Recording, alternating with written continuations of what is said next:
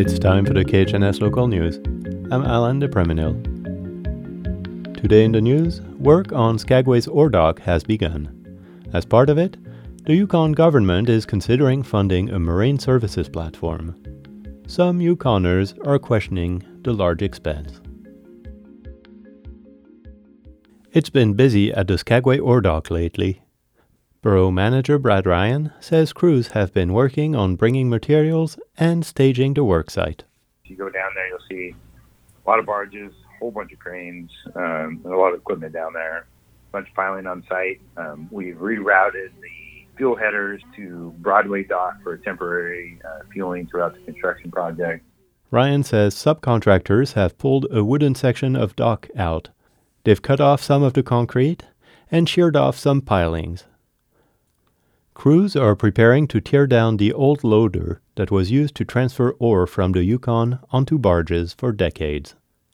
Skagway leaders are discussing the possibility of Canadian investment that would enable those transfers to continue. The Yukon government is currently considering investing over $30 million in a new marine services platform. The platform would be the basis for future ore transfer facilities. The $30 million proposal is significantly more than the $17 million discussed last spring. Some Yukon government representatives are questioning the expense. One representative linked cuts in funding for housing, highways, public works, and community services to the increase in cost of the Marine Services platform. An article in the Whitehorse Daily Star quotes Kate White, the leader of the minority Yukon New Democratic Party, as saying, There is no pretending that those cuts are not financing this government's new project.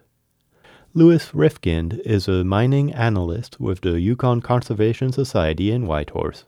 He says some taxpayers are concerned by the size of the investment. It's a lot of money by Yukon standards. You know, we're a small population. We've got, what, uh, you know, 40, 45,000 people. And there seems to be a bit of a perception that we're spending on something that um, maybe the mining companies should be paying for. Why should taxpayers' dollars be spent on this? Rifkind says he supports the recently passed ordinance mandating the use of sealed containers for ore shipment through Skagway. This system is expected to generate a lot less pollution. But Rifkind wonders if the Yukon government should foot the bill of infrastructure he says this amounts to subsidizing the industry. If the mining companies can't afford to, you know, pay for their own ore dock, maybe they shouldn't be in business because if they're that stretched financially, it does raise concerns about how they would operate in the Yukon.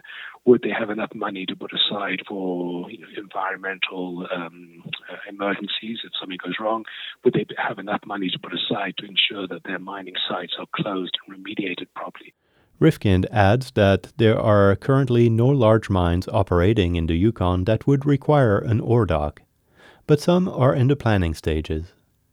The Whitehorse Daily Star article quotes Yukon Premier Ranj Pillai as saying, People are looking to invest in the mineral sector, and they want to know that if they find something, it potentially can become a mine, and then whatever is in that critical mineral can be exported. Skagway manager Ryan and a representative for the Yukon Department of Economic Development both said the funding is still being negotiated and nothing has been finalized yet. Meanwhile, on the Skagway waterfront, crews are doing mitigation work at the old ore loader. Ryan says they are getting ready to clean out the ore dust, clean out the hydraulic fluid, clean out the lead paint that will come off as the structure is cut apart.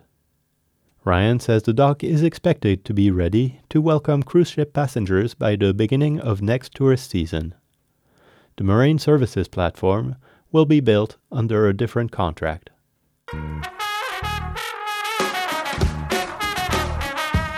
That's it for the KHNS local news. I'm Alan DePreminil. You can find this story and learn how to access the KHNS news as a podcast at khns.org/news. This is KHNS Haines, Skagway, and Klukwan.